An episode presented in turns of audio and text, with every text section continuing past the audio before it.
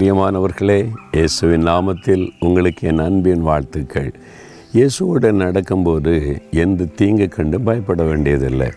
உலகம் தீங்கான ஒரு உலகம்தான், பொல்லாத ஒரு உலகம் என்று சொல்கிறோம்ல. கடைசி காலம் தீங்கான பொல்லாங்கான காரியங்கள் நடக்கத்தான் செய்யும். கொள்ளை நோய்கள், பாதிப்புகள், பூமி அதிர்ச்சிகள், பஞ்சங்கள் என்று கடைசி காலத்தில் வரக்கூடிய தீமைகள். இது வழியாக தான் நம்ம நடந்து போனோம். பொல்லாத மனிதர்கள், பொறாமை கொண்ட மக்கள், நம்ம வாழ்கிற இடத்துல, நீங்கள் பிஸ்னஸ் செய்கிற இடத்துல, வேலை செய்கிற இடத்துல, ஊழிய செய்கிற இடத்துல, எல்லா இடத்துலையும் இருப்பாங்க.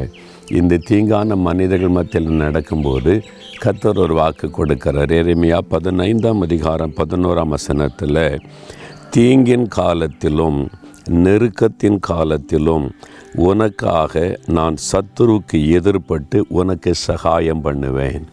என் மகனே, என் மகளே, நான் உனக்கு சகாயம் பண்ணுவேன். உன் சத்துருக்கள் எழும்பி வரலாம், அவர்களுக்கு எதிராக நான் நிற்பேன். பயப்படாத, இந்த தீங்கு கண்டு கலங்காதன்னு சொல்கிறார். எதையோ குறித்து பயப்படுறீங்களா? பொல்லாத மனிதர்கள், ஐயோ அவங்கெல்லாம் பெரிய ஆட்கள், நம்மளை ஒன்றெல்லாம் பண்ணிடுவாங்கன்னு. கர்த்தர் அவங்களுக்கு எதிர்பட்டு நிற்பாராம். உங்களுக்காக அவர் யுத்தம் பண்ணுவார். பயப்படாதங்க, சகாயம் பண்ணுவார். தைரியமாக சொல்லுங்கள், கர்த்தர் எனக்கு சகாய, நான் பயப்படேன்னு சொல்கிறீங்களா? வாய் திறந்து சொல்லுங்கள், தகப்பனே நீர் எங்களுக்கு சகாயம் பண்ண எங்களோடு கூட இருக்கிறீர்.